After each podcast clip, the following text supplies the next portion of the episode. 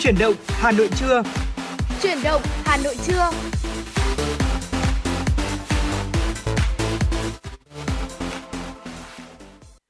Quý vị và các bạn đang đến với chuyển động Hà Nội trưa. Thật vui vì trong 120 phút sắp tới của chương trình Trọng Khương và Phương Nga sẽ là những MC đồng hành cùng với quý vị. Thưa quý vị, chương trình của chúng tôi được phát sóng trực tiếp trên tần số FM 96 MHz của Đài Phát thanh và Truyền hình Hà Nội, đồng thời cũng được phát trực tuyến trên trang web hanoitv.vn.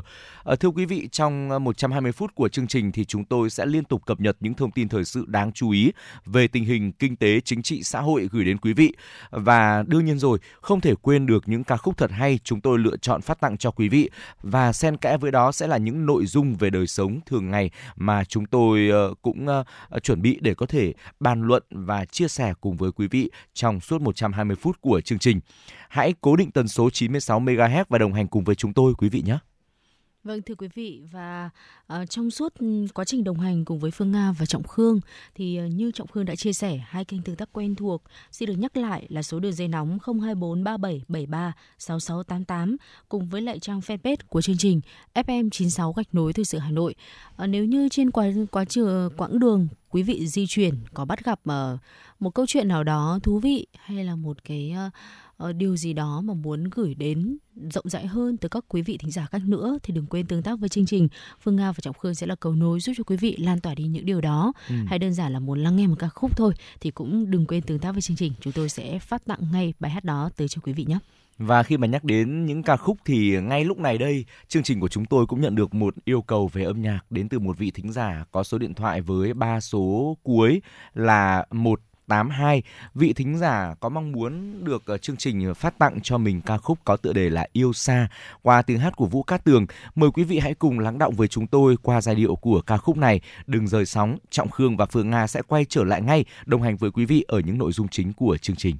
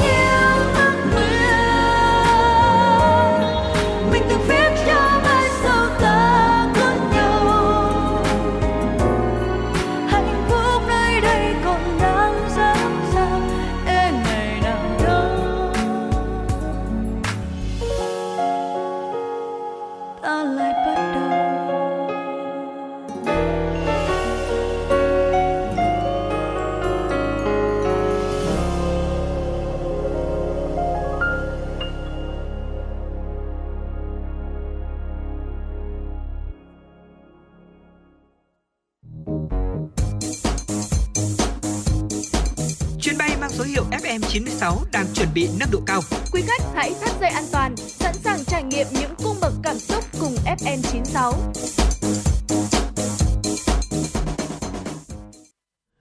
vị và các bạn vừa cùng lắng động trong ca khúc Yêu xa qua tiếng hát của Vũ Cát Tường.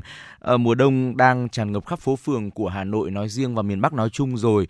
Ở những ai mà chúng ta đang phải yêu xa thì cũng rất là mong à, quý vị và các bạn sẽ luôn vượt qua được cảm giác cô đơn của mình và à, sẽ luôn à, nồng cháy trong tình yêu, luôn nhớ về đối phương.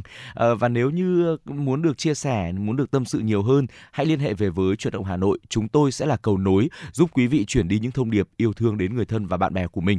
Còn ngay bây giờ thì xin mời quý vị hãy quay trở lại với những nội dung chính mà chúng tôi sẽ chia sẻ đến với quý vị. Ngay lúc này là những thông tin thời sự đáng chú ý. Mời quý vị cùng lắng nghe. Thưa quý vị, tiếp đại diện dòng họ Lý Việt Nam tại Hàn Quốc, Chủ tịch nước Nguyễn Xuân Phúc nêu rõ, nhà nước và nhân dân Việt Nam rất phấn khởi, tự hào chứng kiến dòng họ Lý an cư lạc nghiệp, đoàn kết, phát triển thành công trên đất nước Hàn Quốc, ngày càng có nhiều đóng góp quan trọng cho tiến trình tăng trưởng kinh tế xã hội của Hàn Quốc, đồng thời luôn hướng về quê cha đất tổ, đóng góp cho sự nghiệp xây dựng và phát triển đất nước và quan hệ Việt Nam Hàn Quốc. Đề cập mối quan hệ hai nước đang bước sang trang mới, Chủ tịch nước cho rằng để đạt được những mục tiêu tầm nhìn mới, rất cần sự chung tay góp sức của nhân dân hai nước, trong đó dòng họ Lý là một trong những hạt nhân quan trọng.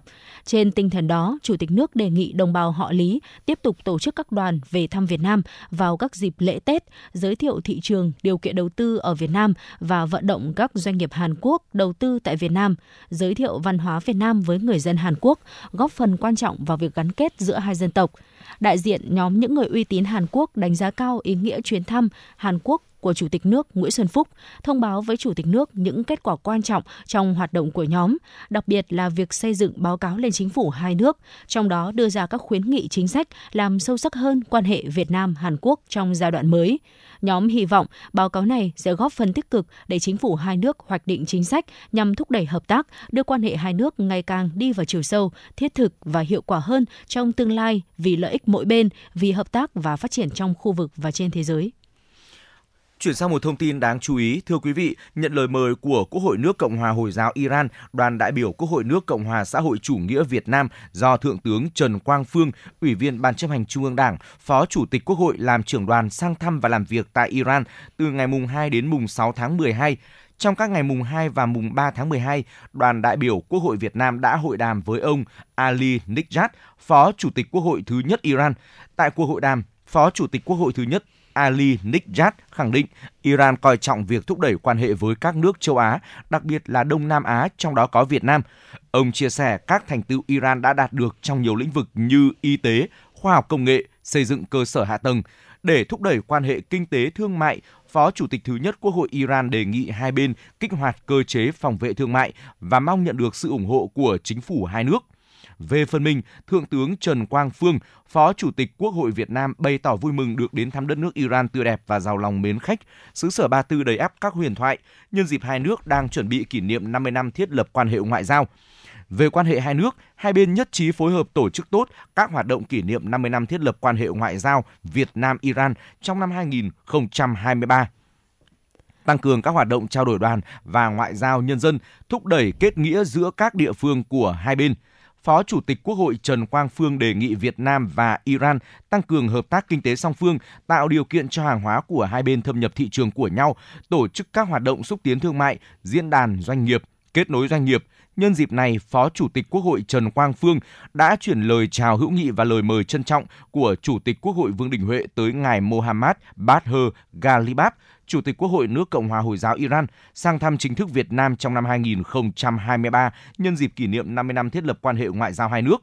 Trong các ngày làm việc tiếp theo ở Iran, đoàn tiếp tục có các cuộc tiếp xúc với các lãnh đạo cấp cao của Quốc hội, chính phủ nước Cộng hòa Hồi giáo Iran. Ban Thường vụ Thành ủy Hà Nội ban hành quyết định số 4097 QĐTU ngày 29 tháng 11 năm 2022 về quy chế tạm thời đối với việc theo dõi, đôn đốc nhiệm vụ của Thường trực Thành ủy, Ban Thường vụ Thành ủy và Ban chấp hành Đảng bộ thành phố. Một trong ba mục đích được xác định là xây dựng cơ sở dữ liệu về các nhiệm vụ của Thành ủy, giao các cấp ủy, tổ chức đảng của thành phố phục vụ công tác chỉ đạo, điều hành tại các cơ quan đảng của thành phố, góp phần đổi mới phương thức lãnh đạo, lề lối làm việc và cải cách hành chính trong đảng phù hợp với chương trình chuyển đổi số quốc gia. Ngoài ra, quy chế được ban hành còn nhằm bảo đảm hoạt động chỉ đạo của thành ủy đúng quan điểm, chủ trương, đường lối, quy định của Đảng, chính sách, pháp luật của nhà nước, kỷ luật, kỷ cương của Đảng, kiểm soát khâu lãnh đạo, chỉ đạo của các cấp ủy, tổ chức Đảng của thành phố trong việc tổ chức thực hiện các chỉ đạo, thông báo kết luận của thành ủy. Quy chế gồm 5 chương, 18 điều, làm rõ nội dung quy trình, trách nhiệm cập nhật, nhiệm vụ giao, việc theo dõi đôn đốc và chế độ thông tin báo cáo, các cấp ủy, tổ chức đảng của thành phố chủ động đôn đốc theo dõi, lãnh đạo, chỉ đạo việc thực hiện nhiệm vụ giao cơ quan mình, thường xuyên theo dõi, đôn đốc các cấp chính quyền, cơ quan, đơn vị trực thuộc trong việc thực hiện nhiệm vụ giao, bảo đảm đúng thời hạn yêu cầu, hiệu quả. Thưa quý vị, với mong muốn kiện toàn, củng cố khả năng tác chiến khi có tình huống cháy nổ xảy ra của lực lượng dân phòng, Công an quận Thanh Xuân Hà Nội vừa bàn giao phương tiện, trang thiết bị phòng cháy chữa cháy và cứu nạn cứu hộ cho lực lượng dân phòng trên địa bàn. Đây cũng là quận huyện đầu tiên của thành phố tổ chức hoạt động này. Tại lễ bàn giao, một số loại phương tiện công cụ như bình chữa cháy, đèn pin, rìu phá rỡ, xà beng, búa tạ, kìm cộng lực, túi sơ cứu đã được bàn giao cho 231 đội dân phòng thuộc 11 phường trên địa bàn. Đây là các trang thiết bị phòng cháy chữa cháy và cứu nạn cứu hộ tại chỗ cần thiết, hỗ trợ, phục vụ hiệu quả cho quá trình chữa cháy ban đầu, thực hiện tốt công tác chữa cháy 4 tại chỗ. Phát biểu chỉ đạo tại lễ bàn giao, Thượng tá Nguyễn Văn Thắng, Phó trưởng Công an quận Thanh Xuân yêu cầu lực lượng dân phòng 11 phường tiếp tục tăng cường công tác huấn luyện, sử dụng và bảo dưỡng thành thạo các trang thiết bị phòng cháy chữa cháy và cứu nạn cứu hộ được trang cấp. Qua đó, vận hành hiệu quả, kịp thời xử lý nhanh khi phát hiện có cháy nổ xảy ra trên địa bàn. Đó là những thông tin đầu tiên chúng tôi gửi tới quý vị và ở phía sau sẽ có những nội dung, những ờ, chủ đề hấp dẫn khác mà Trọng Khu Vương Nga đã chuẩn bị để cùng chia sẻ, bàn luận thêm với lại quý vị thính giả. Và bây giờ thì mời quý vị cùng quay trở lại với một ờ, ca khúc tiếp theo của chương trình ngày hôm nay.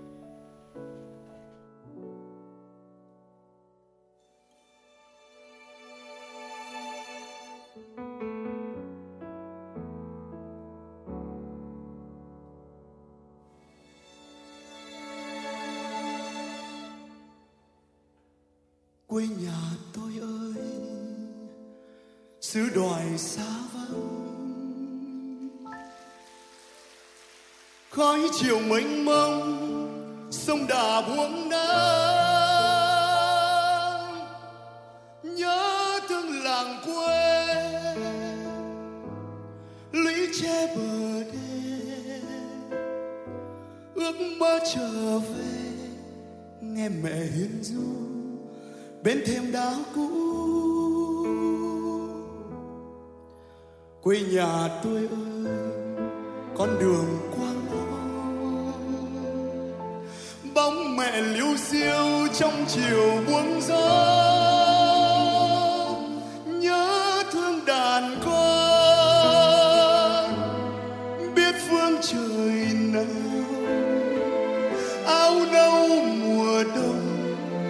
mình lận đận đêm buồn mẹ ru.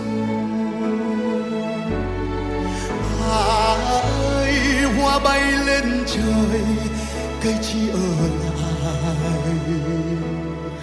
À ơi, hoa cài lên trời, rau răm ở lại.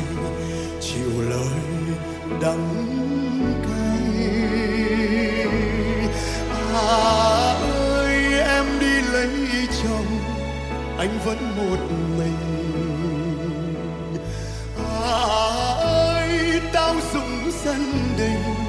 thương anh một mình một mình nhớ em.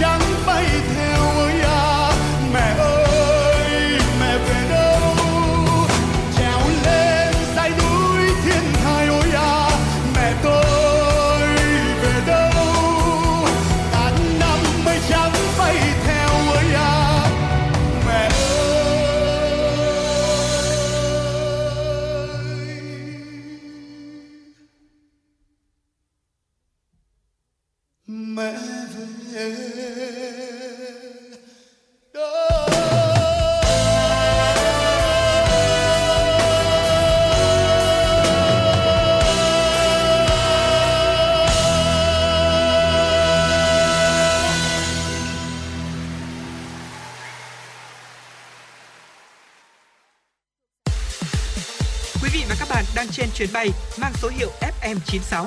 Hãy thư giãn, chúng tôi sẽ cùng bạn trên mọi cung đường. Hãy giữ sóng và tương tác với chúng tôi theo số điện thoại 024 3773 6688. Quý vị và các bạn vừa cùng lắng nghe liên khúc Quê nhà mẹ tôi qua tiếng hát của nam ca sĩ Tùng Dương. Quay trở lại với chuyển động Hà Nội trưa, xin mời quý vị cùng chúng tôi đến với cà phê trưa cùng FM96. Ngày hôm nay chúng tôi muốn mời quý vị đến với một chủ đề. Dù có thân thiết đến đâu thì có những việc tuyệt đối mình không được giúp kẻo lại mang họa vào thân. Nghe có vẻ là hơi lạ nhưng mà xin mời quý vị hãy cùng ờ, ờ, đồng hành với chúng tôi và cùng suy ngẫm xem. Ờ, thưa quý vị thân mến, người ta nói rằng là những người bạn tốt thực sự thì sẽ cùng chung hoạn nạn, chia ngọt sẻ bùi với nhau, là người sẵn sàng đưa tay giúp đỡ mỗi khi mà ta gặp khó. Thế nhưng mà có những trường hợp càng muốn tốt cho đối phương thì ờ, chúng ta lại càng không nên ra tay giúp đỡ. Con người phải học cách độc lập, tự lực đi lên từ trong gian khó để ờ, phát triển năng lực của bản thân lâu dài. Phụ thuộc và ỷ lại vào người khác sẽ khiến chúng ta ngày càng mai một năng lực của mình. Do đó, nếu coi đối phương là bạn tốt thực sự thì có những việc dù thân thiết đến mấy cũng nên từ chối. Cụ thể đó là gì? Xin mời quý vị cùng lắng nghe và suy ngẫm với chuyển động Hà Nội nhé. Đầu tiên đó là nếu chúng ta bắt gặp bạn thất nghiệp thì không nên giúp họ về làm việc trong công ty riêng của mình. Các mối quan hệ thân thiết trong cuộc sống thì luôn là trở ngại vô hình nếu được đặt vào môi trường làm việc, công tác chuyên nghiệp. Xuất phát từ mối quan hệ bạn bè, chúng ta chú trọng sự chân thành, thật lòng và quan tâm lẫn nhau. Nhưng trong quan hệ lãnh đạo với nhân viên, chỉ có tinh thần chuyên nghiệp và hiệu suất công việc là những nhân tố được đề cao hàng đầu. Vô hình chung, sự khác biệt này sẽ sinh ra mâu thuẫn về lâu về dài. Do đó, đừng biến bạn bè thành đồng nghiệp, càng không nên giúp đỡ họ bằng nền tảng sự nghiệp của chính mình trong tương lai. Hành động này sẽ dễ khiến cho mối quan hệ ừ, lợi đâu chẳng thấy mà lại dễ dạn nứt hơn trong tương lai. Điều tiếp theo mà chúng tôi muốn chia sẻ đến với quý vị đó là không đưa ra quyết định lớn thay cho người khác. Thưa quý vị, không ai có thể đảm bảo mình luôn chắc chắn 100%, không phán đoán và quyết định sai bao giờ. Có những việc đặt vào hoàn cảnh khác nhau sẽ phát sinh những vấn đề khác nhau, không ai có thể lường trước toàn bộ. Do đó, đừng thay mặt bất cứ ai để đưa ra quyết định có ảnh hưởng lớn tới cuộc đời người ta. Ví dụ như chuyện xuất ngoại, kết hôn, chọn nghề, mua nhà hoặc tranh chấp gia đình, chúng ta chỉ cần đưa ra lời khuyên để tư vấn hết lòng trên cương vị bạn bè. Hãy để sự lựa chọn cụ thể cho chính bản thân đối phương, tránh trường hợp họ nuối tiếc và hối hận về quyết định đó trong tương lai. Đừng chịu trách nhiệm cho cuộc đời bất cứ ai vì chung quy lại đó là cuộc đời của họ, không phải của mình thưa quý vị. Và đừng giúp đỡ những việc nằm ngoài khả năng, khả năng của bản thân mình nhé. Người xưa đã từng có câu đó là sức hèn thì chớ vác nặng nhiều, nói không trọng lượng chớ điều khuyên ai. Câu này là muốn khuyên tới ờ, mọi người chỉ nên làm những gì mà bản thân mình có đủ năng lực, cho dù muốn làm việc thiện thì cũng nên hiểu rõ chừng mực. Nguyên tắc quan trọng để giúp đỡ người khác là làm bằng chính sức của mình và chỉ nhận lời những việc nằm trong khả năng của mình. Ngoài ra, đừng vì bất cứ một lý do nào khác mà cố tình nhận việc vào bản thân cho dù đó có là vì tình nghĩa, vì sĩ diện. Cứ nhận lời giúp đỡ những việc nằm ngoài tầm cũng đồng nghĩa với việc là chúng ta đang tự gia tăng gánh nặng kinh tế và tình cảm của bản thân mình.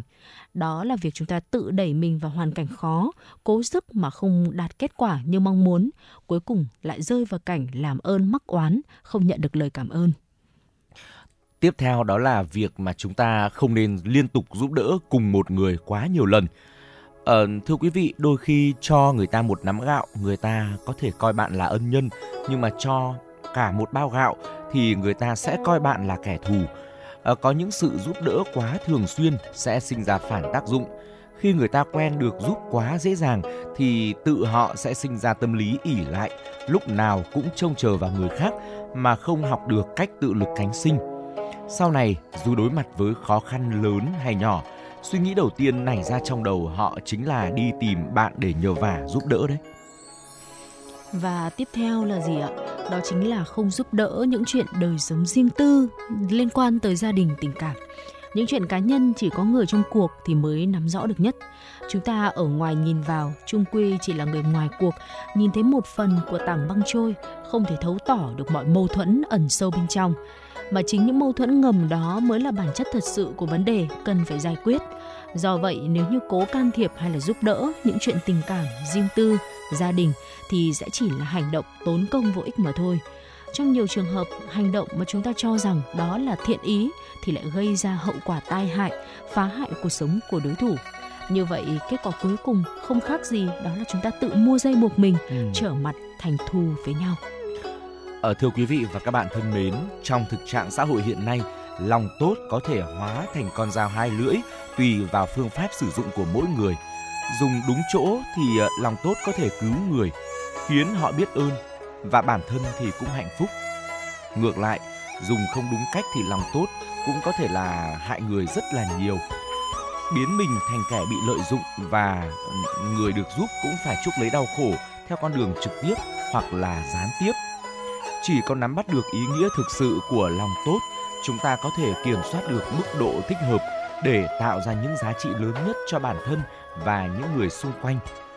Chúng ta từ khi sinh ra đã được dạy là phải thường xuyên giúp đỡ người khác vô điều kiện và đừng trông chờ vào việc trả ơn. Tuy nhiên cũng có người lại nói rằng đừng bao giờ đưa ra lời khuyên không đúng chỗ và đừng cố gắng để giúp đỡ bất cứ ai trừ khi họ yêu cầu bạn làm thế cả hai đều không hề sai vì hành vi của sự tử tế có thể thay đổi cuộc sống của một con người. Nhưng cái gì cũng có mặt trái của nó thưa quý vị. Không có thứ gì trên đời hoàn toàn xấu, cũng như không có gì hoàn toàn tốt đẹp. Hai điều tốt và xấu luôn luôn song hành cùng với nhau. Việc giúp đỡ người khác không có gì là xấu, nhưng cũng chẳng phải lúc nào cũng tuyệt vời. Nhất là với những kiểu lòng tốt không đúng chỗ mà chúng tôi chia sẻ thêm sau đây. Chúng ta đừng ban phát lòng tốt một cách dư thừa, kẻo nhận về càng nhiều càng thiệt, đánh mất đi những giá trị quan trọng hơn. Mời quý vị tiếp tục lắng nghe. Lòng tốt của bác nông dân và con rắn. Ở có một câu chuyện ngụ ngôn kể rằng vào một ngày đông, bác nông dân đi quanh khu vườn nhà mình thì gặp một con rắn nằm thẳng đơ, đông cứng vì giá rét. Nó nằm bất động dưới lớp tuyết dày, chẳng hòng sống được nửa giờ. Bác nông dân thương tình mới nhặt đem về nhà sưởi ấm mà không hề tính đến hậu quả của hành động nhân từ ấy. Khi con vật lạnh cóng dần dần hồi phục nhờ hơi ấm trong nhà, linh hồn nó cũng dần trở lại cùng với sự giận dữ. Nó ngẩng đầu một chút rồi ngay lập tức phồng mang đòi nuốt sống bác nông dân. Bác liền giận dữ nói, đồ bạc bẽo, người trả công cho ta như thế à? Thế thì người sẽ phải chết. Vừa dứt lời, Bắc vớ lấy cây rìu và băm hai nhát vào con rắn, khiến nó đứt ra làm ba đoạn, khúc giữa, khúc đầu và khúc đuôi. Con vật quằn quại nhảy dựng, hòng chắp các khúc lại, nhưng nó sao có thể làm được điều đó? Qua câu chuyện này thì ta thấy được rằng lòng tốt vốn rất quý giá, nên cần phải dành cho ai xứng đáng mà thôi. Còn đối với những kẻ bạc bẽo vô ơn thì không cần phải rủ lòng thương xót vô nghĩa. Khi gặp hoàn cảnh không thể xác định, chúng ta cần luôn phải thận trọng để không rơi vào cảnh nuôi ong tay áo, nuôi cáo trong nhà. Chẳng những không được trả ơn mà còn bị lấy oán báo ơn. Chính xác ạ. Và thưa quý vị, điều tiếp theo là lòng tốt yếu đuối. Tục ngữ xa xưa có câu ngựa hiền bị người cưỡi, người hiền bị bắt nạt. Nhìn vào thực tế, chúng ta sẽ nhận ra đây là hiện trạng tồn tại trong mọi thời đại. Đôi khi thì ờ, mọi người cả nể, không muốn làm mất lòng đối phương nên thường nhẫn nhịn chịu đựng sự bất công mà không nói ra. Lâu dần, đối phương sẽ coi là bạn sợ hãi, hèn nhát, càng tùy ý bắt nạt nhiều hơn. Do đó, khi đối mặt với tranh chấp, chúng ta vừa phải học được chữ nhẫn, vừa phải tỏ rõ và bảo vệ lập trường, thái độ cứng rắn của chính mình. Không thể tạo ra hình ảnh yếu đuối trong mắt người khác được. Lùi một bước có thể tỏ rõ sự nhường nhịn của chúng ta. Nhưng nhất quyết không được khom lưng chùn gối, cho người khác cơ hội đè đầu cưỡi cổ mình. Khi gặp chuyện vượt quá tầm kiểm soát rồi, phải dũng cảm đứng ra giải quyết vấn đề, bày tỏ quan điểm và thái độ của mình. Tuyệt đối không mang lòng tốt ra làm lý do biện minh cho sự yếu đuối quý vị nhé. Và kiểu lòng tốt dư thừa thứ ba đó là lòng tốt giả tạo. Ờ, nhiều người thích bày ra dáng vẻ tốt bụng, hiền lành, có tình có nghĩa trước mặt người khác, nhưng khi thực sự bắt gặp những sự việc cần tới lòng tốt nhưng có thể gây ảnh hưởng tới lợi ích của họ thì kiểu người này luôn lựa chọn nhắm mắt làm ngơ, coi như là không biết. Thái độ giả tạo khiến họ trở nên cạch cỡm, bị khinh thường như kẻ đạo đức giả trong mắt người khác, chứ khó có thể lấy được lòng tin và sự tôn trọng tối thiểu. Do đó, ngày sau, cho dù kiểu người này có gặp khó khăn và muốn đi tìm sự giúp đỡ của người khác, những người xung quanh cũng sẽ quyết định nhắm mắt làm ngơ Thưa quý vị, đó là những chia sẻ ngày hôm nay của chúng tôi trong cà phê trưa. À, hy vọng là với tách cà phê này thì chúng ta sẽ có thời gian để ngồi ngẫm nghĩ lại về cuộc sống của mình, về chính bản thân mình. Chúng tôi hy vọng rằng là sẽ đóng góp một góc nhìn cho quý vị về nhân sinh quan, về cuộc sống và chuyển động Hà Nội cũng mong rằng quý vị thính giả của chương trình sẽ luôn đạt được nhiều điều thành công và hạnh phúc trong cuộc sống. À, đó là mong muốn và cũng là hy vọng của chúng tôi. À, chúng ta sẽ cùng nhau lan tỏa nhiều hơn những thông điệp tích cực đến với tất cả mọi người được không ạ? Còn ngay bây giờ thì chúng tôi xin mời quý vị quay trở lại với không gian âm nhạc ờ, trước khi tiếp tục đồng hành với chuyển động Hà Nội đi qua những nội dung chính ở phần sau của chương trình. Mời quý vị cùng lắng nghe một ca khúc có tựa đề Mùa đông qua tiếng hát của Huyền Lê. Chúng tôi sẽ quay trở lại ngay sau ca khúc này.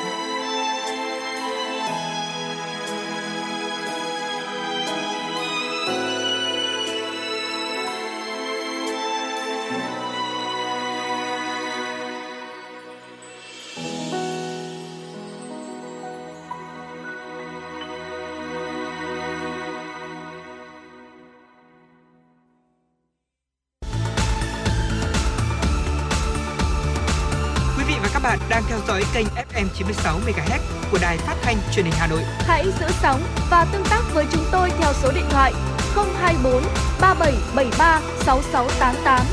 FM 96 đồng hành trên mọi nẻo đường. đường.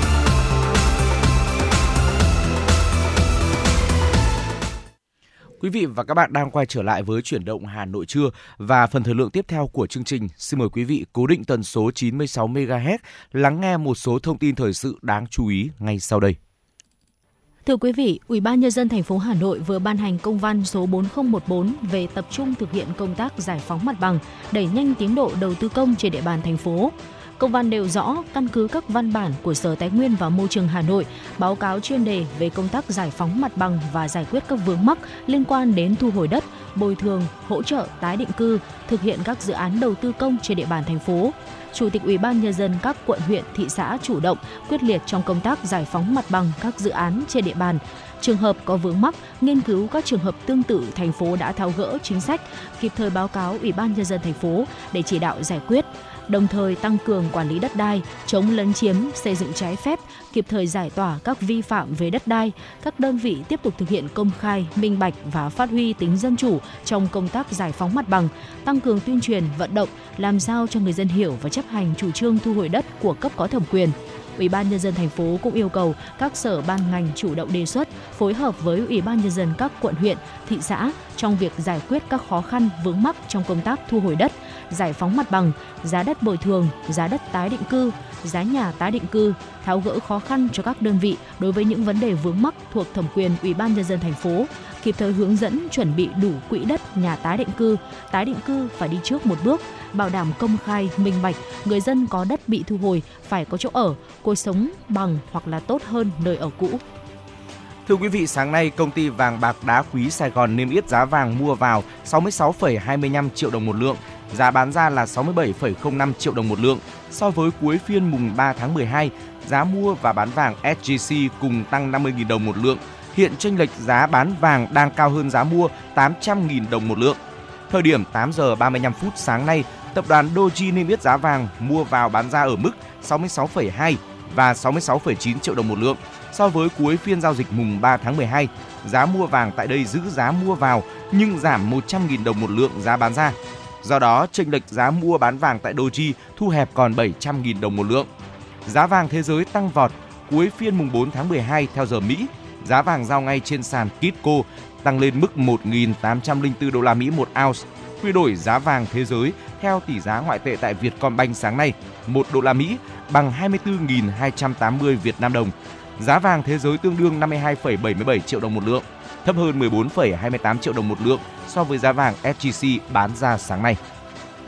Ngày hôm qua, Hoa hậu áo dài Tuyết Nga ra mắt khán giả CD âm nhạc đầu tay mang tên Love Story. Trước đó, Tuyết Nga từng giới thiệu sản phẩm âm nhạc mang phong cách dân gian. CD Love Story gồm 5 bài hát mới do Tuyết Nga đặt hàng các nhạc sĩ sáng tác cho riêng mình, dựa trên những câu chuyện có thật về mình. Album gồm 5 ca khúc, Em cũng là diễn viên, tác giả Nguyễn Quốc Đạt, Dù sao cũng là duyên, tác giả Hoàng Hồng Ngọc, Bức thư trong ngăn bản, tác giả Phạm Việt Hoàng, Vạn vật thay đổi lòng người, tác giả Phúc Trường, Độc thân kiều hãnh, tác giả Nguyễn Hồng Thuận. Trong đó ca khúc Độc thân kiều hãnh được quay MV do giám đốc âm nhạc là nhạc sĩ Hoàng Hồng Ngọc thực hiện và cũng ra mắt trong dịp này. MV thể hiện sự nỗ lực phấn đấu của những người phụ nữ độc thân để có được vị trí và thành công trong công việc. Năm 2021, Tuyết Nga đã thực hiện dự án Ngọc Sáng Sứ Thanh với các ca khúc mang âm hưởng dân gian. Dự án này là chuỗi MV ca ngợi quảng bá vẻ đẹp của con người và thiên nhiên Thanh Hóa. Tuyết Nga đăng quang ngôi vị Hoa hậu áo dài Việt Nam 2019, cuộc thi nhằm tìm kiếm đại sứ để quảng bá tôn dinh tôn vinh áo dài Việt, góp phần đưa văn hóa và hình ảnh Việt Nam đến với bạn bè thế giới. Trước đó, cô từng lọt vào top 10 dòng nhạc dân gian tại cuộc thi Sao Mai 2017 do Đài truyền hình Việt Nam tổ chức. Cô đã tốt nghiệp hệ đại học khoa thanh nhạc của Học viện Âm nhạc Quốc gia Việt Nam. Ngày hôm qua, Công an quận Hà Đông thông tin về vụ cháy làm sập một ngôi nhà trên địa bàn. Theo đó, vào 18 giờ 29 phút cùng ngày, nhận được tin báo cháy tại số 19 khu đất dịch vụ 3 Văn Phú, phường Phú La, Công an quận Hà Đông đã xuất hai xe chữa cháy. Đội cảnh sát phòng cháy chữa cháy khu vực 4 Công an thành phố Hà Nội xuất hai xe chữa cháy cùng đến hiện trường. Khi đến nơi, đám cháy bùng phát tại nhà số 17, số 19, bắt đầu lan sang nhà số 21 và số 15, làm sập cấu kiện của nhà số 19 là cửa hàng sửa chữa xe máy. Khoảng 20 phút sau, lực lượng chức năng đã khống chế ngọn lửa không để lây lan. Đến khoảng 19 giờ, đám cháy được dập tắt hoàn toàn. Thông tin ban đầu, khu nhà bị cháy là nhà tạm khung thép lợp tôn để kinh doanh không phải để ở. Đám cháy không gây thiệt hại về người.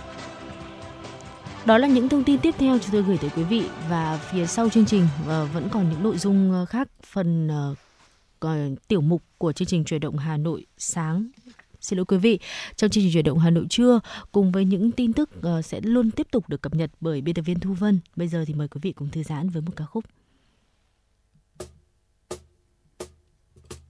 thoáng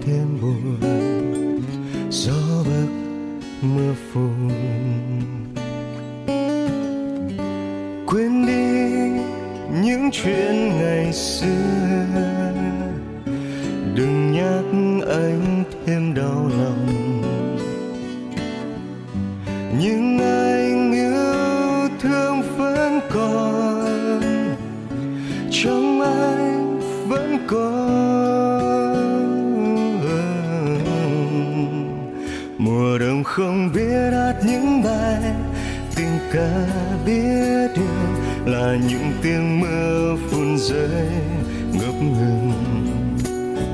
Mùa đông không biết hát nắm tay, gần nhau biết yêu là những lúc đứt lìa cách xa.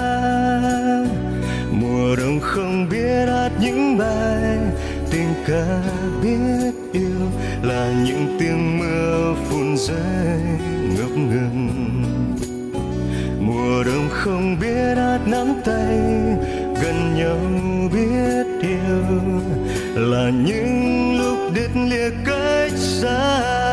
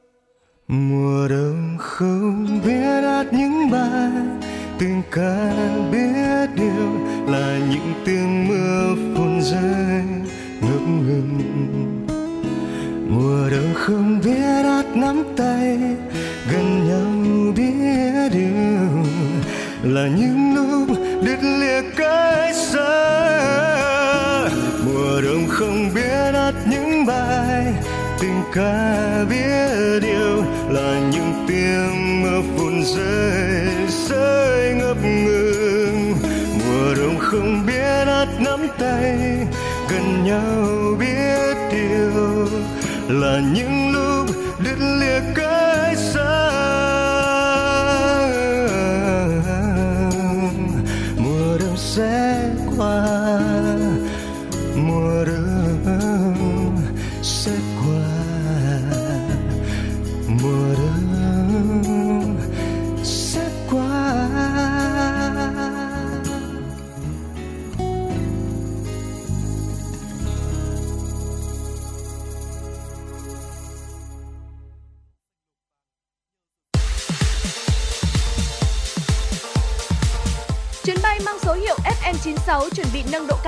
Quý khách hãy thắt dây an toàn, sẵn sàng trải nghiệm những cung bậc cảm xúc cùng FM96.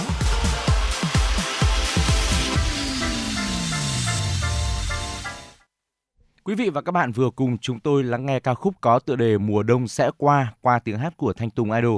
Ngay bây giờ thì chúng tôi xin mời quý vị dành thời gian lắng nghe một số thông tin thời sự quốc tế đáng chú ý chúng tôi mới cập nhật. Xin mời quý vị cùng lắng nghe.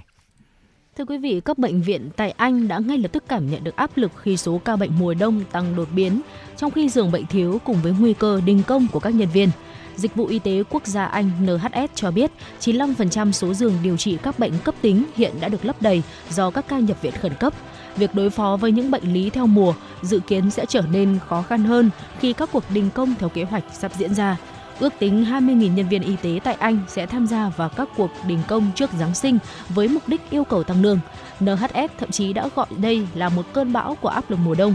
Ông Vin Diwakar, Giám đốc Y tế, Dịch vụ Y tế Quốc gia Anh NHS nói, chúng tôi đang nỗ lực hết sức hỗ trợ các bệnh viện như điều xe cứu thương từ một bệnh viện ít bệnh nhân hơn sang một bệnh viện đang bị quá tải. Chúng tôi cũng điều phối các tổ chức hỗ trợ lẫn nhau. NHS đang kêu gọi người dân đi tiêm phòng cúm, căn bệnh khá phổ biến trong mùa đông để giảm tải áp lực cho các bệnh viện. Cơ quan này cũng lên kế hoạch giảm thiểu bất kỳ sự gián đoạn nào do các cuộc đình công gây ra. Theo hãng tin Reuters, ngày hôm qua, Phó Thủ tướng Nga Alexander Novak cho biết Moscow đang nghiên cứu khả năng cấm cung cấp dầu theo giá trần do phương Tây áp đặt. Ông Novak nói, chúng tôi đang nghiên cứu các cơ chế để cấm việc sử dụng công cụ giới hạn giá, bất kể mức nào được đặt ra, bởi vì sự can thiệp như vậy có thể khiến thị trường ngày càng bất ổn. Ông Novak nhấn mạnh, Nga sẽ không tuân theo một mức giá trần nào cả, ngay cả khi Moscow phải cắt giảm sản lượng dầu mỏ. Ủy ban châu Âu EC cho biết tất cả chính phủ các nước thành viên Liên minh châu Âu EU trong ngày 3 tháng 12 đã hoàn thành việc phê chuẩn bằng văn bản mức giá trần 60 đô la Mỹ một thùng do nhóm các nước công nghiệp phát triển hàng đầu thế giới G7 đề xuất đối với dầu xuất khẩu bằng đường biển của Nga. Phản ứng về động thái trên, Nga khẳng định sẽ tiếp tục tìm được khách hàng mua dầu của mua dầu mỏ của nước này và cho rằng việc chính phủ các nước phương Tây áp giá trần đối với dầu mỏ Nga là động thái nguy hiểm. Theo hãng tin AFP, Bộ Quốc phòng Đức đã bày tỏ sự lo ngại nghiêm trọng về kế hoạch mua máy bay chiến đấu F-35 do Mỹ chế tạo, một phần trong nỗ lực hiện đại hóa quân đội của nước này. Berlin đã thông báo hồi tháng 3 rằng họ sẽ mua 35 máy bay chiến đấu do Lockheed Martin chế tạo để thay thế phi đội Tornado già cỗi. Tuy nhiên, theo một bức thư mật gửi tới Ủy ban Ngân sách Quốc hội Đức, Bộ Quốc phòng nước này bày tỏ lo ngại sự chậm trễ và chi phí bổ sung trong thương vụ mua sắm trị giá gần 10 tỷ euro. Các yếu tố rủi ro bao gồm từ việc nâng cấp cần thiết các sân bay sẽ tiếp nhận F-35 cho đến các yêu cầu về an ninh và các vấn đề tiềm ẩn trong việc phê duyệt các hoạt động bay ở Đức. Phát ngôn viên Bộ Quốc phòng Đức cho biết sẽ có sự hợp tác chặt chẽ và làm rõ các vấn đề với Quốc hội nước này. Tối mùng 3 tháng 12 tại Manenburg, thành phố Cape Town đã xảy ra một vụ xả súng khiến một người thiệt mạng và 7 người khác bị thương. Nhóm người này bị những kẻ không rõ danh tính đi trên một ô tô chạy ngang qua và xả súng. Cảnh sát cho biết người thiệt mạng là một thanh niên 21 tuổi.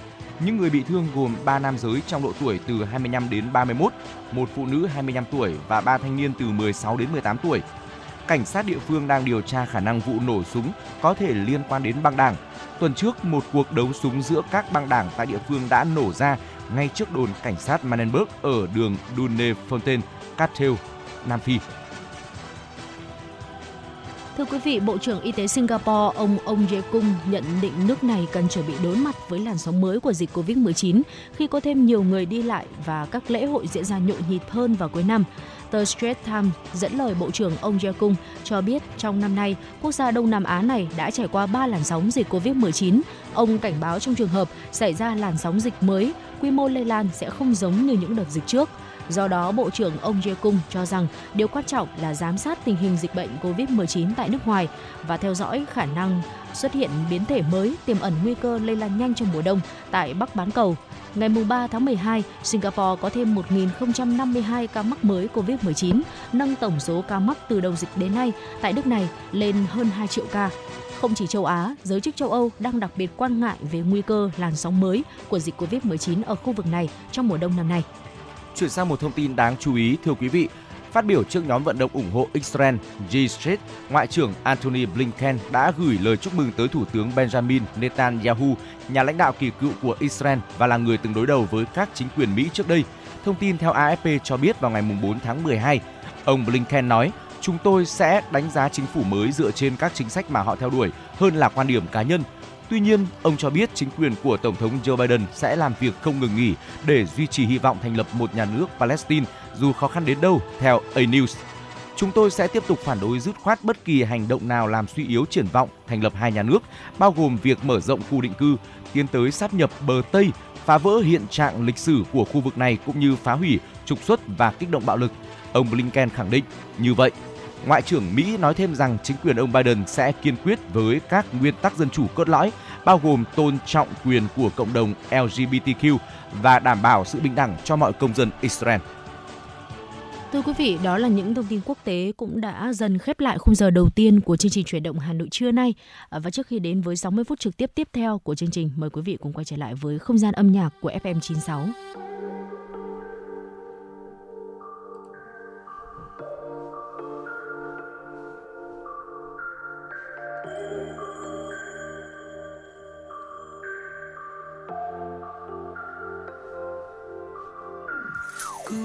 Trên sofa con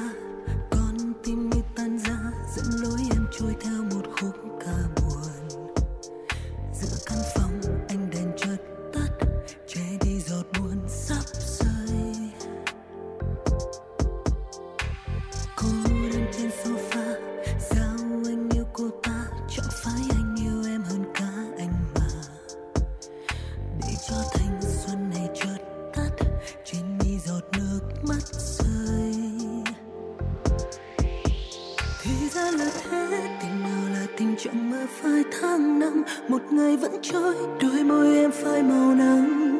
Nếu không em thì anh có buồn. Hóa ra chị mình em đáng thương. Đừng buông lời hứa, rồi lại vừa dần dường như anh đã quên. Đừng tìm đến em, gieo tương tư xong lại đi. Nắng xuyên qua hàng mi rối bời. Giữ tim em vài giây cuối thôi để em được ngã lưng lên một chiếc sofa.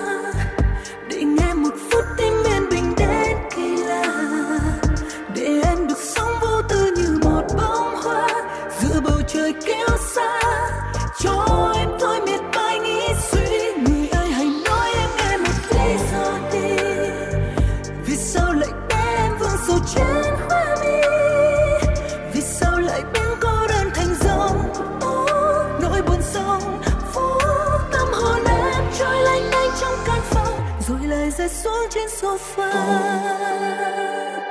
Rồi lời rơi xuống trên sofa. Rồi lời rơi xuống trên sofa. Rồi lời rơi xuống trên sofa.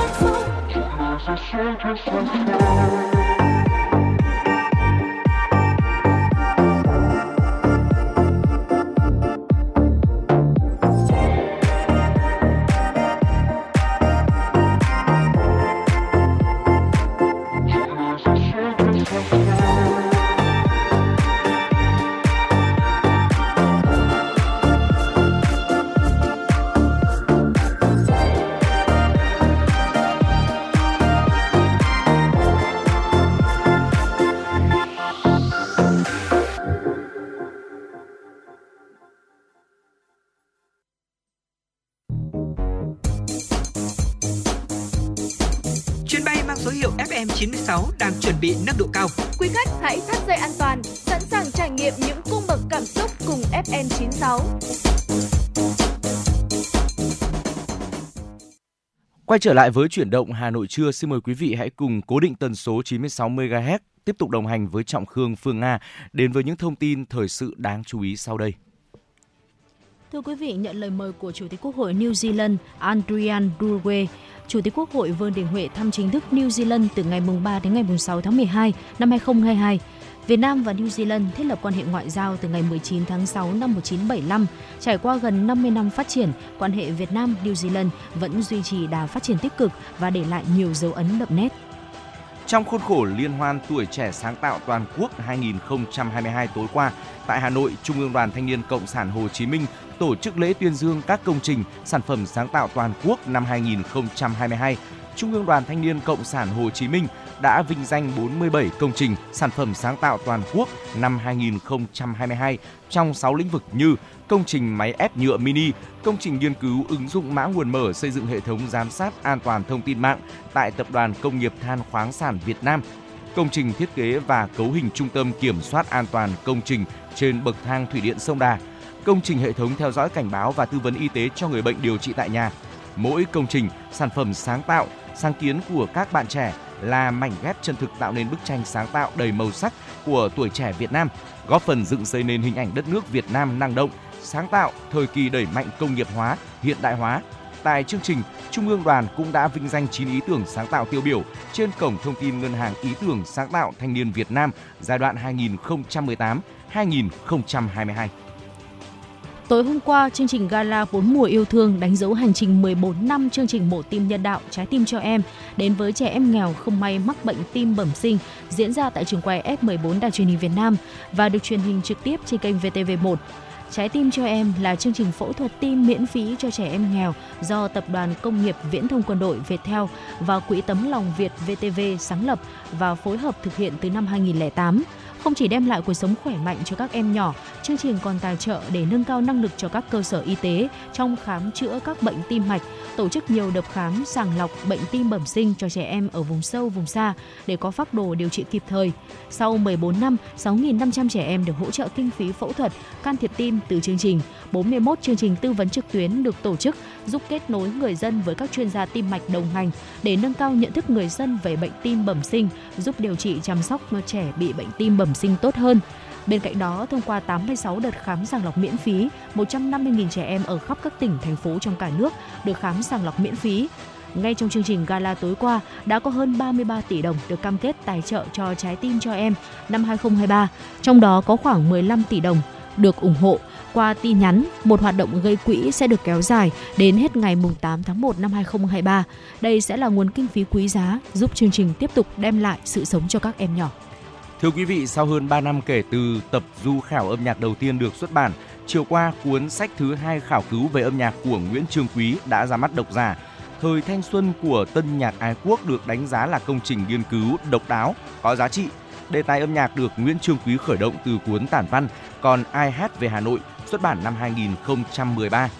Nhưng phải đến một thời Hà Nội hát tim cũng không ngờ làm nên lời ca, anh mới thực sự đi sâu vào khảo cứu. Nối tiếp mạch phát thảo về một mảng hiện thực mà sử học thường ít chú ý trong cuốn du khảo này, đời sống giải trí đô thị Hà Nội tiếp tục là chủ đề được Nguyễn Trương Quý dày công nghiên cứu trong thời thanh xuân của tân nhạc ái quốc. Nếu một thời Hà Nội hát tim cũng không ngờ làm nên lời ca, viết về một huyền thoại đoàn chuẩn trong một thời gian dài đã được đồng nhất với huyền thoại Hà Nội hào hoa xưa cũ, thì thời thanh xuân của tân nhạc ái quốc tiếp cận những nhân vật có hành trình khác trong dòng chảy, tạo dựng một không gian văn hóa đại chúng ở quy mô phức tạp hơn vào thập niên 1940. Với khối lượng thông tin lớn, tư liệu và sự kiện dày đặc được sắp xếp một cách tường minh để kể những câu chuyện đời, chuyện phố, chuyện âm nhạc đầy hấp dẫn, thời thanh xuân của tân nhạc ái quốc được đánh giá là công trình nghiên cứu độc đáo, có giá trị, góp phần làm nên sức sống cho những địa chỉ di tích như Dạp Đại Đồng, Nhà hát lớn Hà Nội. Theo đạo diễn Nguyễn Hoàng Điệp, cuốn sách của Nguyễn Trương Quý không đơn giản là một cuốn nghiên cứu hay du khảo mà thực sự là những dòng văn chương đẹp và những khám phá mang tính gợi cảm hứng, mở ra những cơ hội cho sáng tạo. Cuốn sách Thời thanh xuân của Tân nhạc ái quốc do nhà xuất bản trẻ giới thiệu. Thưa quý vị, sau những thông tin vừa rồi thì ờ, chúng ta sẽ cùng còn gặp nhau trong phần nội dung ở phía sau một ca khúc ngay sau đây.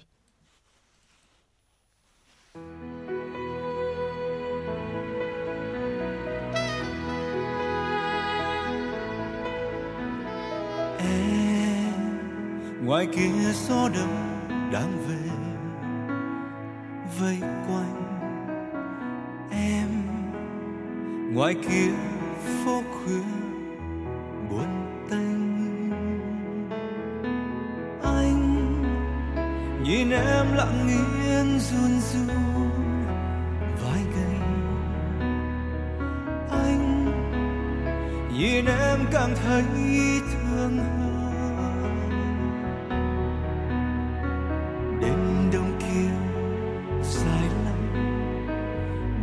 vai em gầy lắm. Đôi vai em cần lắm. Đôi vai cầm tay anh người nhé để anh dìu em bước qua. Đông dài tựa vai anh thật khẽ. Hai em, tìm hơi ấm quen. Mùa đông không lạnh nữa.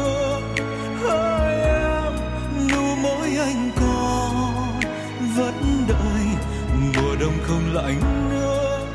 Hỡi em, nếu môi tìm về môi nhau, cầm tay anh người nhé. Hỡi em về đây với anh, đêm nay mình yêu nhau người nhé. Có nhau, bờ vai sát vai. Mùa đông không lạnh nữa.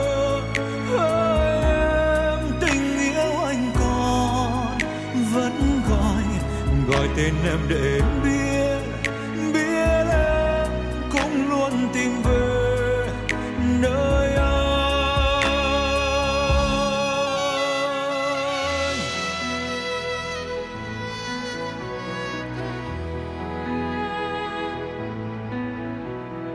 Em, ngoài kia gió đông đang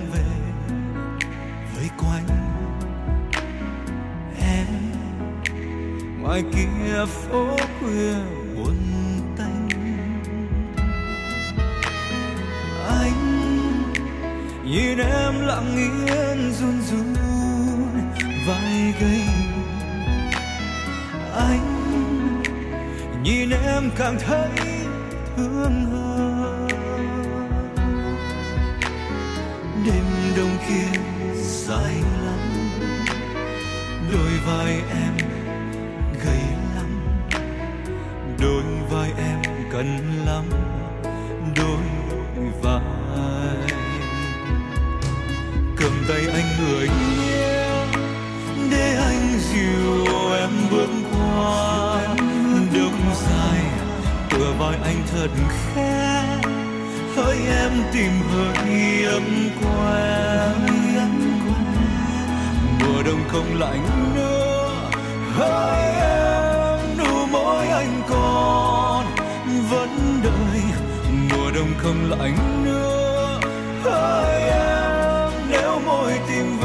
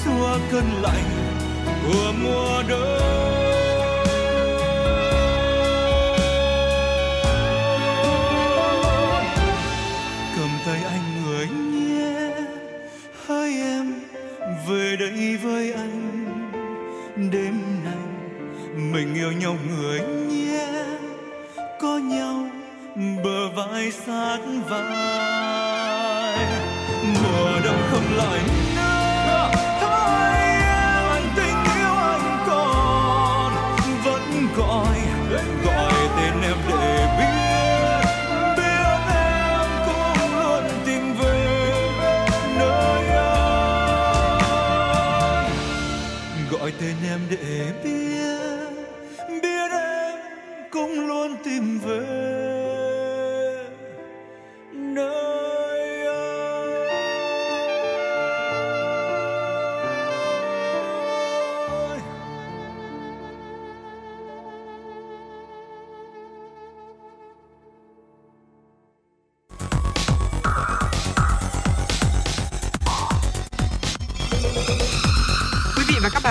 dõi kênh FM 96 MHz của đài phát thanh truyền hình Hà Nội. Hãy giữ sóng và tương tác với chúng tôi theo số điện thoại 024 3773 6688.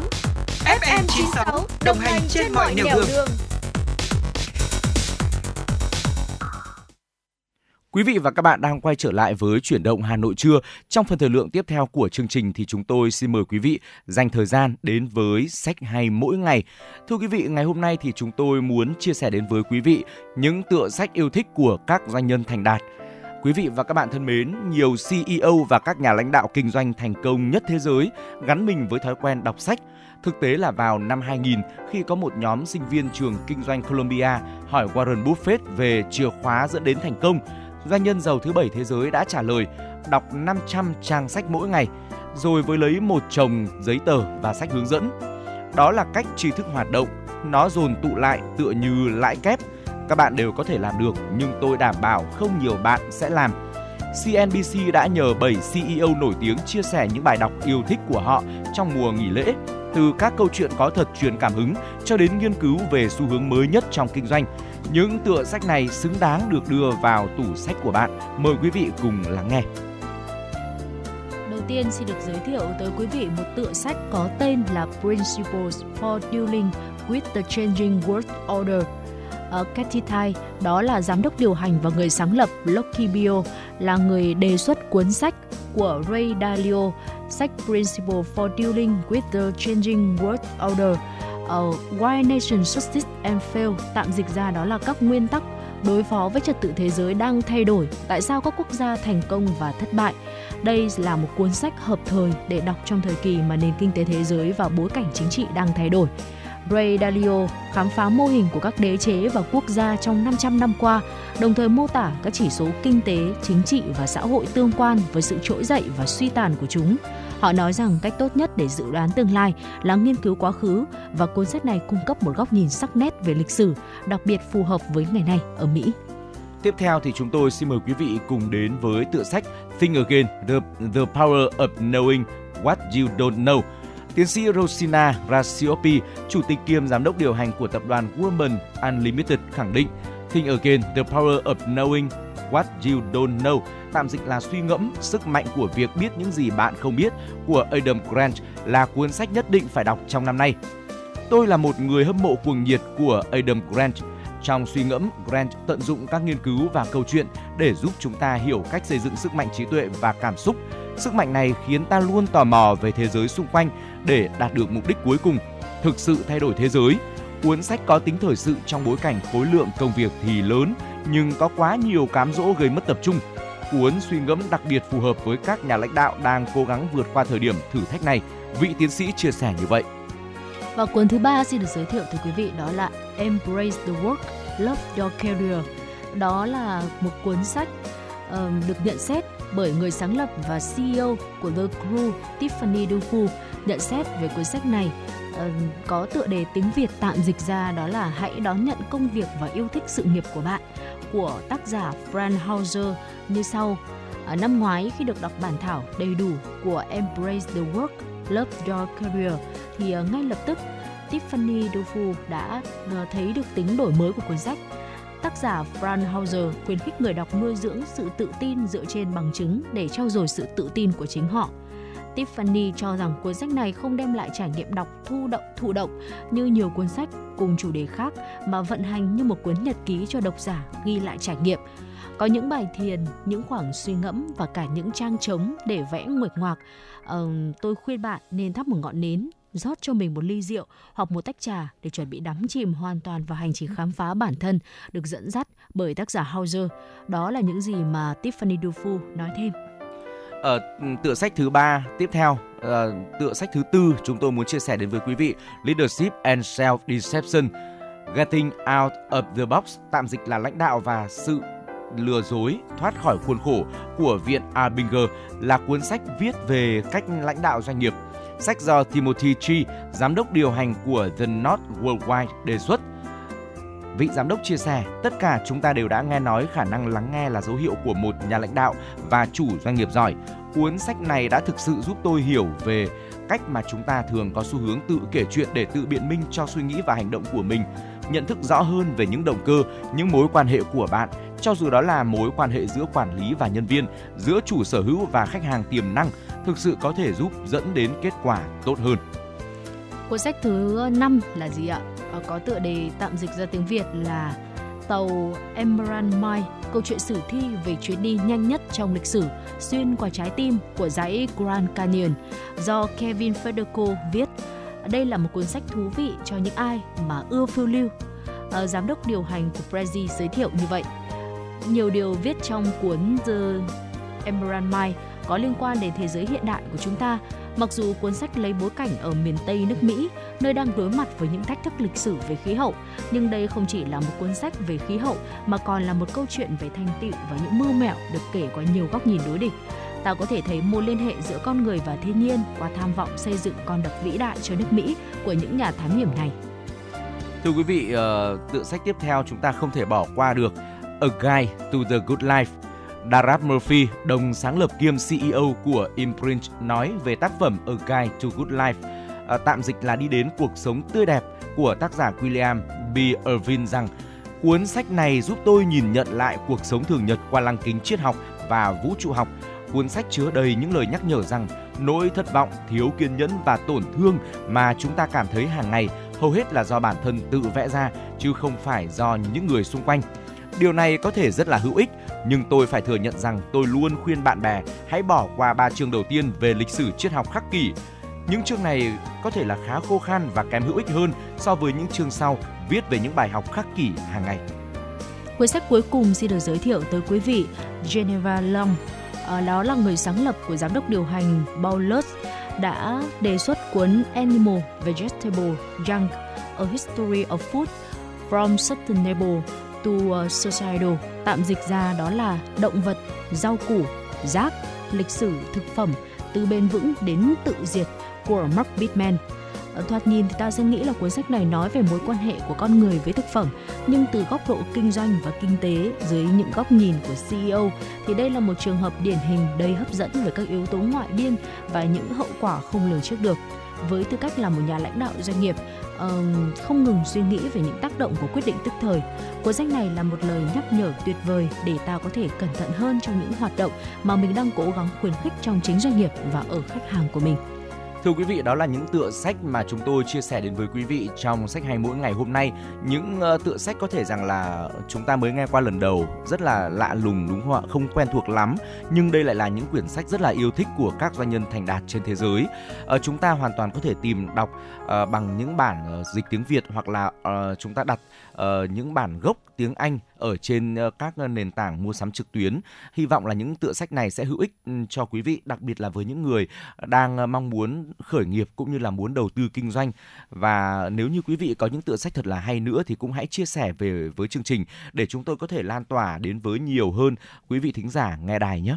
Còn bây giờ chúng tôi xin mời quý vị quay trở lại với không gian âm nhạc trước khi tiếp tục đồng hành với chuyển động Hà Nội đi qua những thông tin thời sự ở phần sau của chương trình.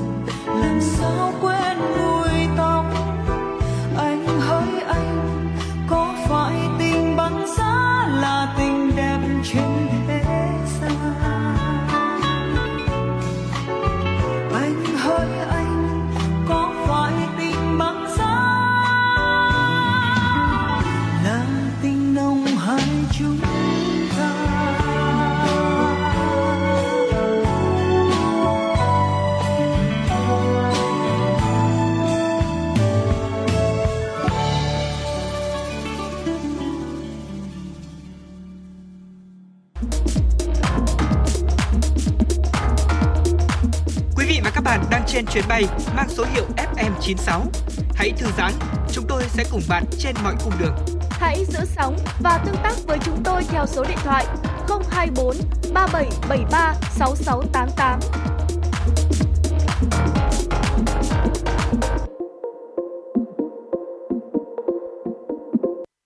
Thưa quý vị và ngay bây giờ thì chúng tôi xin mời quý vị hãy cố định tần số 96 MHz dành thời gian lắng nghe những thông tin thời sự đáng chú ý sau đây.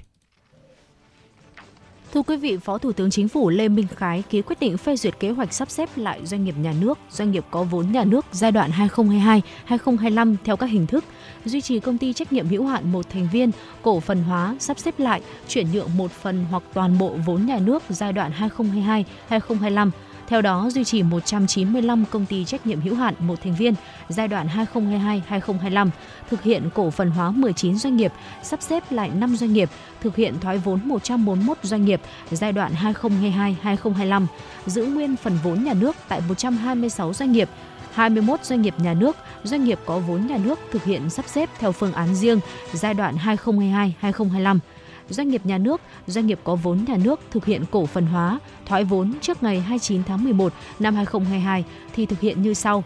Đối với các doanh nghiệp chưa được cấp có thẩm quyền phê duyệt phương án cổ phần hóa, thoái vốn, cơ quan đại diện, chủ sở hữu chủ động điều chỉnh lại tỷ lệ cổ phần nhà nước nắm giữ khi xây dựng phương án theo kế hoạch sắp xếp lại doanh nghiệp nhà nước, doanh nghiệp có vốn nhà nước giai đoạn 2022-2025 ban hành kèm theo quyết định này và báo cáo Bộ Kế hoạch và Đầu tư, Bộ Tài chính để theo dõi tổng hợp.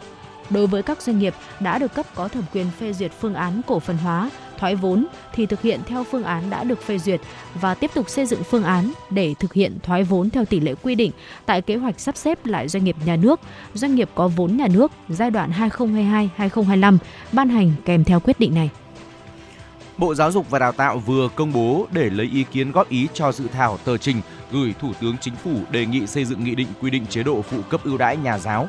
Lý do căn bản về sự cần thiết phải điều chỉnh chế độ phụ cấp ưu đãi nhà giáo là theo luật giáo dục 2019, chuẩn trình độ đào tạo của giáo viên mầm non là cao đẳng, giáo viên mầm non hạng 3 hưởng theo bảng lương chuyên môn nghiệp vụ công chức loại A0 có hệ số lương từ 2,1 đến 4,89 với mức phụ cấp 35%, thu nhập giáo viên mầm non thấp hơn nhiều so với giáo viên các cấp học khác có cùng thời gian công tác. Do đó, Bộ Giáo dục và Đào tạo đề xuất phương án quy định mức phụ cấp đối với giáo viên mầm non, cụ thể là nâng mức phụ cấp ưu đãi đối với giáo viên mầm non đang hưởng mức 35% và mức 50% lên mức 70%. Giáo viên mầm non đang công tác ở vùng có điều kiện kinh tế xã hội đặc biệt khó khăn hưởng mức 100%. Với mức đề xuất này, có khoảng 200.000 giáo viên mầm non thuộc đối tượng điều chỉnh. Dự kiến nguồn kinh phí do ngân sách nhà nước cấp tăng thêm khoảng 336 tỷ đồng một tháng, tương đương 4.032 tỷ đồng một năm. Công ty cổ phần vận tải đường sắt Hà Nội Harako cho biết, hiện nay vé tàu Tết Nguyên đán 2023 các ngày cao điểm, chuyến tàu chạy giờ hot gần như là kín chỗ, trong khi nhu cầu hành khách vẫn cao. Vì vậy, đã có nhiều hành khách đã chấp nhận mua vé qua cò mồi, mua vé bán lại trên mạng hoặc qua các kênh thông không chính thức. Vì thế dễ mua phải vé giả, vé không hợp lệ. Trong khi theo quy định của Tổng công ty Đường sắt Việt Nam VNR, hành khách đi tàu phải có thông tin giấy tờ tùy thân trùng với thông tin trên thẻ lên tàu hỏa mới đủ điều kiện vào ga lên tàu. Để đảm bảo quyền lợi cho hành khách, tránh mua phải vé giả hoặc vé không đúng với quy định, đường sắt hướng dẫn hành khách kiểm tra lại vé điện tử của mình trên website bán vé của đường sắt. Theo đó, hành khách truy cập website dsvn.vn, tiếp theo vào mục kiểm tra vé, trên giao diện mục này, hành khách điền đầy đủ thông tin, mã vé, mắc tàu, ga đi, ga đến, ngày đi tàu, số giấy tờ cá nhân ghi trên vé, nhấn ô kiểm tra vé. Màn hình sẽ hiện lên thông tin hành khách đi tàu đã lưu trên hệ thống vé điện tử. Hành khách cần so sánh thông tin trên hệ thống và trên thẻ lên tàu hỏa. Nếu thông tin trùng khớp là vé hợp lệ. Trước đó, đường sắt khuyến cáo hành khách không nên mua vé pass đang xuất hiện trên mạng. Hành khách mua vé tàu này sẽ đối diện nguy cơ không được đi tàu hoặc bị phạt theo quy định của VNR, trường hợp hành khách đi tàu không có vé hoặc vé không đúng với thông tin của người đi tàu thì phải mua vé bổ sung với số tiền chênh lệch bằng 1,3 lần giá trị của loại chỗ ghi trên vé.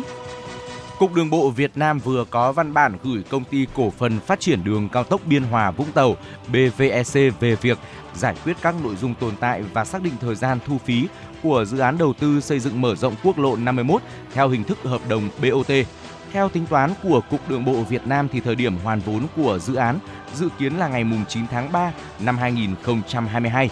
Tuy nhiên, để đảm bảo nhà đầu tư thu phí đủ hoàn vốn và có lợi nhuận nên thời điểm kết thúc thu phí dự kiến là ngày 17 tháng 12 năm 2022.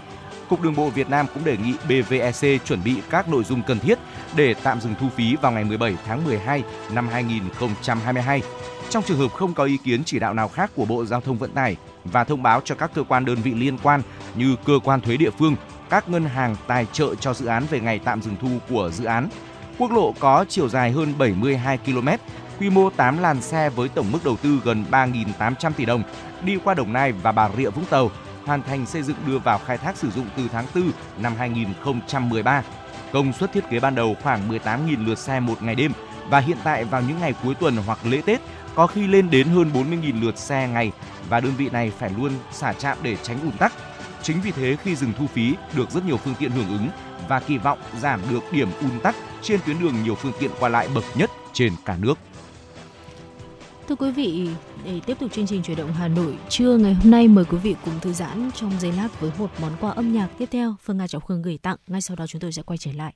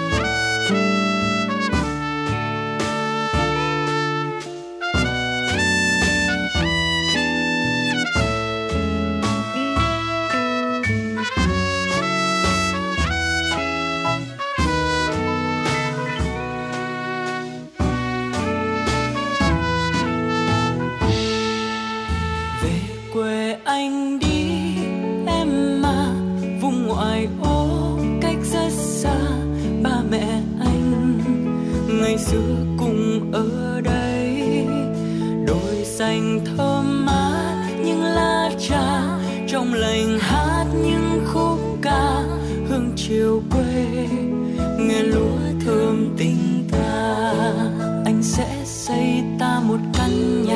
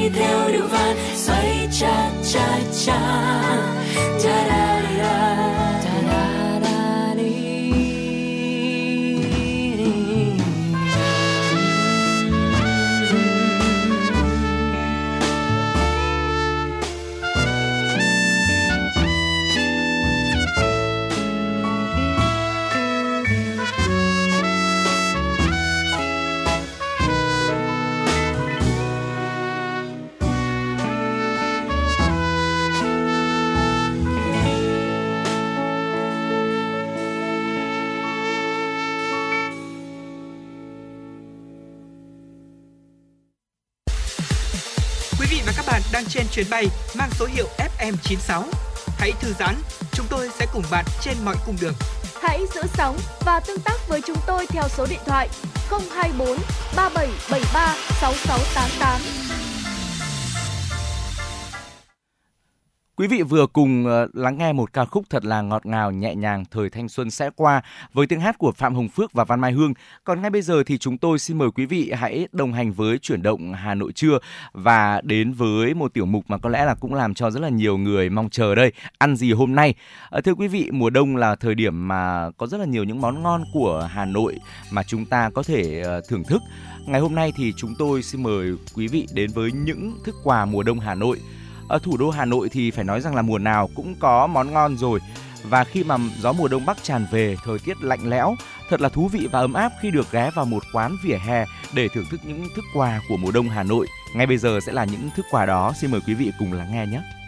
Đầu tiên đó là món ốc luộc ạ, rất là quen thuộc gần gũi.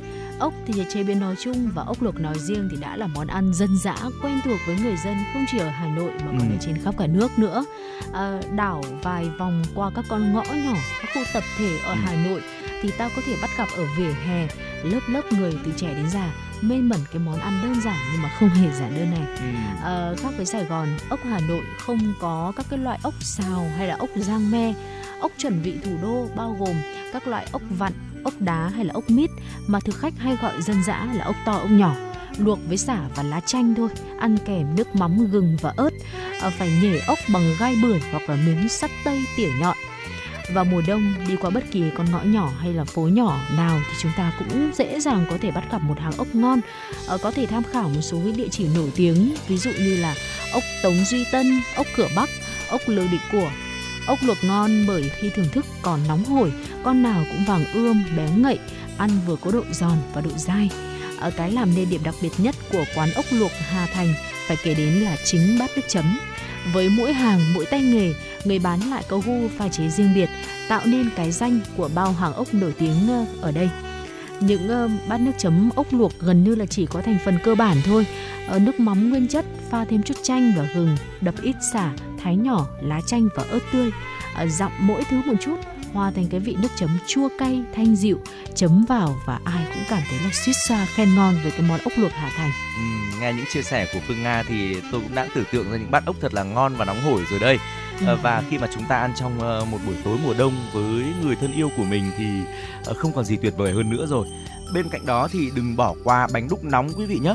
Đến Hà Nội vào mùa lạnh không thể thiếu những khoảnh khắc thưởng thức bánh đúc nóng thật là thi vị của đất Hà Thành. Người Hà Nội làm bánh đúc nóng rất là ngon.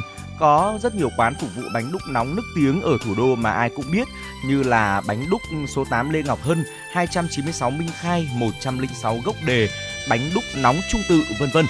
Nếu như bánh đúc truyền thống ở khu vực miền Bắc là bánh đúc làm xong để nguội, thưởng thức kèm với cá kho, thịt kho, mắm tôm, canh cua thì bánh đúc nóng lại rất khác bởi nó được thưởng thức khi còn nóng hổi, có nước chan và rau.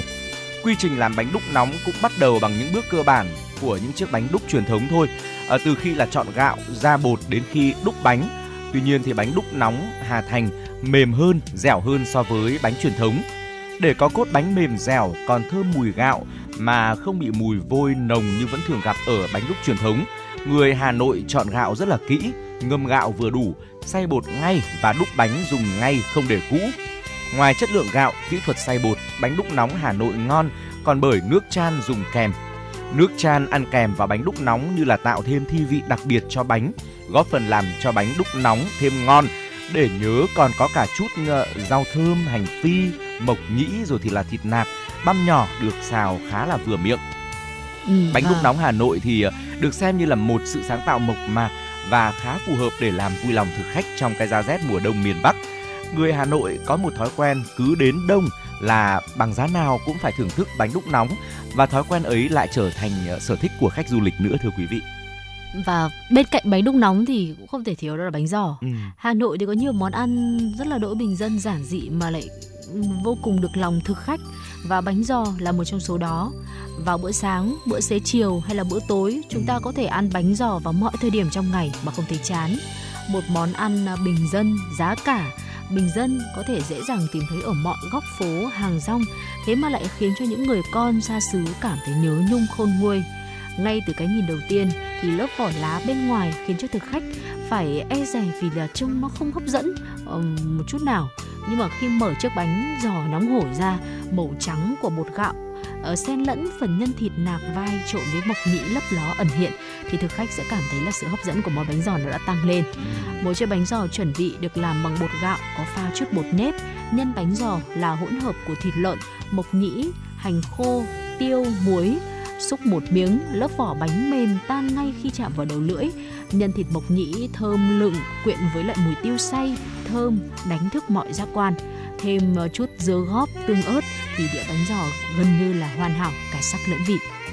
Còn với cháo sườn thì đây là một món khoái khẩu của rất là nhiều người khi mà mùa đông đến. À, thưa quý vị, nhắc tới cháo sườn thì hẳn những người sống ở Hà Nội sẽ nghĩ ngay đến hình ảnh những chị, những cô quẩy gánh hàng rong mỗi buổi sớm mai hay là khi xế chiều lẫn trong dòng người đông đúc. Một bên gánh là nồi cháo sườn sóng sánh nghi ngút khói, một bên lỉnh kỉnh nào ghế, nào bát, nào đũa, những hộp hành khô quẩy giòn. Bát cháo trắng mơn mướt sánh lại như hồ, thơm phức, lấp ló vài miếng sườn hồng hồng, nhìn thôi đã ứa nước miếng rồi và bụng thì réo lên cồn cào. Món cháo sườn Hà Thành có mùi thơm thanh khiết của gạo mới quyện với vị béo của sườn non, ngửi đã thấy hấp dẫn. Nếm một thìa cháo cứ thấy ngọt lừ trong cổ họng, cái ngọt từ xương, từ thịt, từ gạo, không có thứ bột ngọt nào sánh bằng đâu ạ. Người Hà Nội thường ăn cháo sườn kèm với quẩy, một chút hạt tiêu thơm lừng, một nhúm hành lá cay cay nhẹ nhàng càng kích thích vị giác. Ăn một thìa lại muốn ăn thêm vài ba thìa nữa. Người mệt lả đi vì ốm, vì thuốc kháng sinh, ấy thế mà bưng bát cháo sườn mà được chị được mẹ mua cho thì ờ, có lẽ rằng là những người ốm cũng ăn ngon lành như chưa hề thấy mệt. Sườn không phải băm nhỏ mà người nấu để cả cục sườn to, dày thịt. Thế nhưng mà chỉ cần lấy thìa sắn nhẹ là miếng thịt đã rời ra khỏi xương mềm ngọt rồi. Phải nấu khéo lắm sườn mới mềm ngon như thế. Vị cháo ngon ngọt cứ thấm dần để rồi nhớ mãi đấy thưa quý vị. Ừ, và chắc chắn là sẽ không thể nào không nhắc đến món phở. Ừ. Khi mà phở là cái tên gắn liền với Hà Nội, không chỉ là món ăn đơn thuần mà đó còn là nét đẹp, sự tinh tế của văn hóa ẩm thực Ừ. của Hà Nội nói riêng và Việt Nam chúng ta nói chung trong mắt bạn bè thế giới. Vào bất kể mọi mùa chứ không chỉ riêng mùa đông đâu, ghé thăm Hà Nội và thưởng thức phở, Ừ. đó là trải nghiệm không thể thiếu của các bạn bè quốc tế. À, có lẽ cũng không cách nào làm chúng ta ấm lòng nhanh nhất giữa mùa đông bằng một bát phở. À, phở tái lăn là một món ăn thú vị của Hà Nội. Thịt bò được xào nóng hổi trên chảo nóng với hành lá, rau thơm và gia vị, rồi mới cho vào bát phở. Chủ quán thì chỉ cần chan thêm nước dùng được ninh bằng xương bò hàng giờ đồng hồ là sẽ có ngay một tô phở thành phẩm.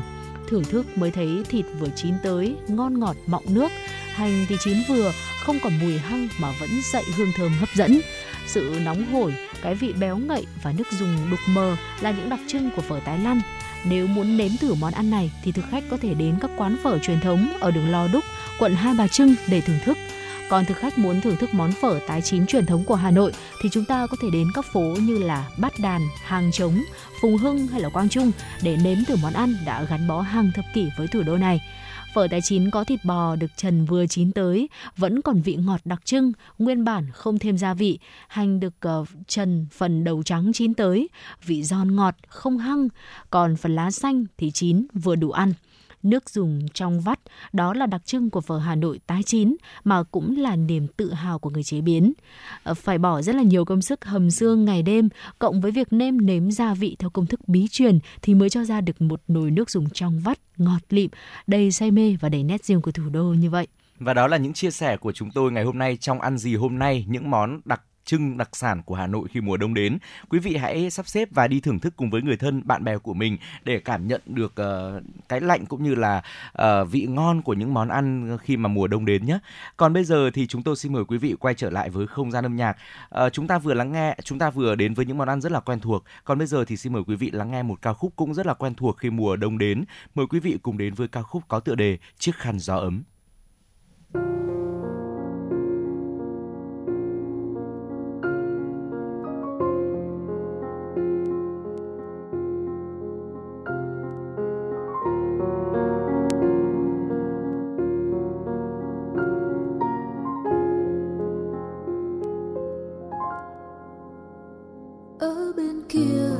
trời về đêm chắc đang lạnh dần. Và anh giờ đang chìm trong giấc mơ êm đềm.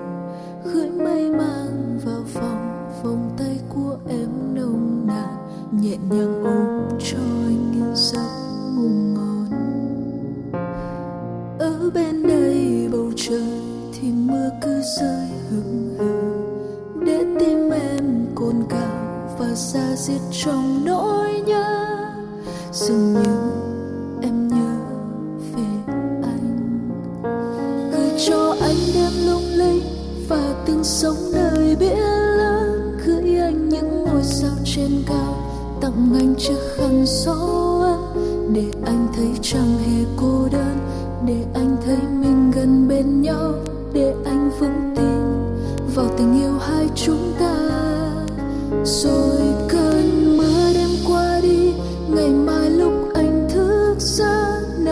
sẽ hôn lên môi anh. Nụ hôn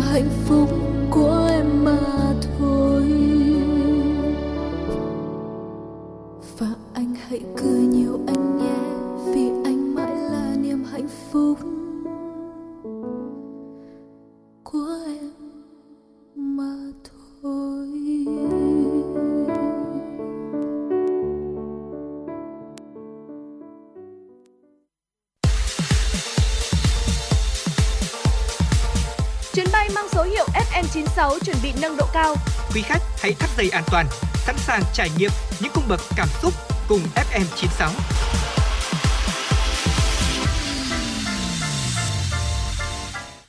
Quý vị và các bạn thân mến và ngay bây giờ thì chúng tôi xin mời quý vị dành thời gian lắng nghe một số thông tin thời sự quốc tế đáng chú ý được phóng viên mới cập nhật và gửi về. Thưa quý vị, giá thực phẩm ở Pháp có thể tăng đáng kể bắt đầu từ năm 2023 do nhiều nhà sản xuất đã yêu cầu các nhà bán lẻ tăng giá sản phẩm của họ lên hàng chục phần trăm. Thông tin trên do ông Ờ, uh, Jacques Gracel, đại diện của Liên đoàn Thương mại và Phân phối Pháp đưa ra. Theo ông Gracel, nhu cầu đánh giá lại sản phẩm xuất hiện trong bối cảnh lạm phát leo thang và chi phí sản xuất cực kỳ cao. Các nhà sản xuất thực phẩm đã yêu cầu tăng giá từ 15% đến 25% đối với một số mặt hàng. Nhà hòa giải thương mại nông nghiệp Thierry Dahan chỉ ra rằng mức như vậy cao hơn nhiều so với mức thuế được đàm phán vào năm 2021 khi các nhà sản xuất yêu cầu mức tăng giá trung bình là 7% và đã đồng thuận ở mức 3,5%. Vào cuối tháng 11 năm 2022, lạm phát lương thực ở Pháp đã lên tới 12%. Theo cơ quan nghiên cứu IRI, nhưng dường như điều này không đủ để trang trải chi phí sản xuất tăng cao. Các yêu cầu tăng giá mới nhất được kích hoạt bởi một số vấn đề bao gồm sự phục hồi sau đại dịch Covid-19, xung đột ở Ukraine và dịch cúm gia cầm ở Pháp. Những yếu tố đã cùng nhau làm tăng chi phí nguyên liệu, năng lượng, bao bì và vận chuyển. Ấn Độ được dự đoán sẽ trở thành nền kinh tế lớn thứ ba thế giới vào cuối thập kỷ này sau Mỹ và Trung Quốc. CNBC đưa tin trong tuần qua trích dẫn dự báo của hai tổ chức lớn. Theo đó, công ty dịch vụ tài chính S&P Global đã nâng triển vọng kinh tế Ấn Độ dựa trên dự báo rằng tăng trưởng tổng sản phẩm quốc nội danh nghĩa của nước này sẽ đạt mức trung bình 6,3% cho đến năm 2030. Trong khi đó, Morgan Stanley dự đoán GDP của Ấn Độ sẽ tăng gấp hơn 2 lần so với mức hiện tại vào năm 2031. Các nhà phân tích của Morgan Stanley viết trong báo cáo rằng Ấn Độ có các điều kiện sẵn sàng cho sự bùng nổ kinh tế, được thúc đẩy bởi hoạt động thuê ngoài, đầu tư vào sản xuất, quá trình chuyển đổi năng lượng và cơ sở hạ tầng kỹ thuật tiên tiến của đất nước. Những động lực này sẽ đưa Ấn Độ trở thành nền kinh tế và thị trường chứng khoán lớn thứ ba thế giới trước cuối thập kỷ này. Quốc gia Nam Á này ghi nhận mức tăng trưởng hàng năm là 6,3% trong quý từ tháng 7 đến tháng 9, trong khi quý từ tháng 4 đến tháng 6 được đánh dấu bằng mức tăng trưởng mạnh 13,5% so với một năm trước. Tỷ lệ tăng trưởng nói trên được hỗ trợ bởi nhu cầu nội địa mạnh mẽ trong lĩnh vực dịch vụ. Theo các nhà phân tích của S&P Global, nền kinh tế Ấn Độ sẽ tiếp tục tăng trưởng nhờ chính sách tự do hóa thương mại và tài chính, cải cách thị trường lao động, đầu tư vào cơ sở hạ tầng và nguồn nhân lực. Cảnh sát thành phố Susono, tỉnh Shizuoka, miền Trung Nhật Bản đã bắt giữ ba nữ giáo viên từng làm việc tại một trường mầm non ở địa phương này. Nguyên nhân của việc bắt giữ trên là do tình nghi nữ giáo viên nhiều lần bạo hành trẻ nhỏ. Vụ bắt giữ diễn ra sau khi cảnh sát địa phương khám xét trường mầm non tư thục Sakura Hokuen do tiếp nhận thông tin của chính quyền thành phố Susono về việc những giáo viên này hiện đã nghỉ làm có liên quan tới 15 vụ bạo hành trẻ mầm non trong khoảng thời gian từ tháng 6 đến tháng 8 năm nay, như dốc ngược trẻ lên, tát, đe dọa các em. Cả ba người đã thừa nhận những hành vi trên với lý do kỷ luật trẻ. Những người này giải thích rằng họ làm vậy để trẻ nghe lời trên lớp. Cảnh sát sở tại nghi ngờ hành vi bạo hành trẻ này đã lặp đi lặp lại nhiều lần. Những giáo viên này nằm trong số 6 giáo viên phụ trách lớp 1 tuổi tại trường Sakura Hukuen. Cảnh sát Nhật Bản hiện đang tiếp tục phân tích các dữ liệu thu thập được trong quá trình lục soát trường để củng cố nghi vấn này và đưa ra kết luận cuối cùng. Từ ngày 3 tháng 12, chính quyền thành phố Susuno và tỉnh Suzuka bắt đầu công tác kiểm tra đặc biệt đối với trường Sakura Hokuen và yêu cầu hiệu trưởng Toshihiko Sakurai phải tường trình trước cảnh sát. Những hành vi bạo hành nói trên bị phanh phui sau khi thành phố Susuno tiếp nhận một báo cáo vào giữa tháng 8 năm nay. Thưa quý vị, những thông tin quốc tế vừa rồi cũng đã khép lại 120 phút mà chúng tôi đồng hành cùng với quý vị trong chuyển động Hà Nội trưa. Quý vị hãy ghi nhớ số điện thoại của chương trình 024 3773 6688. Chúng tôi luôn đồng hành cùng với quý vị.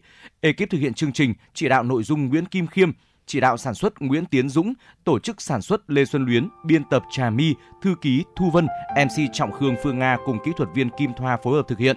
Đến đây thì chúng tôi xin nói lời chào tạm biệt. Hẹn gặp lại quý vị ở những khung thời gian tiếp theo của chương trình.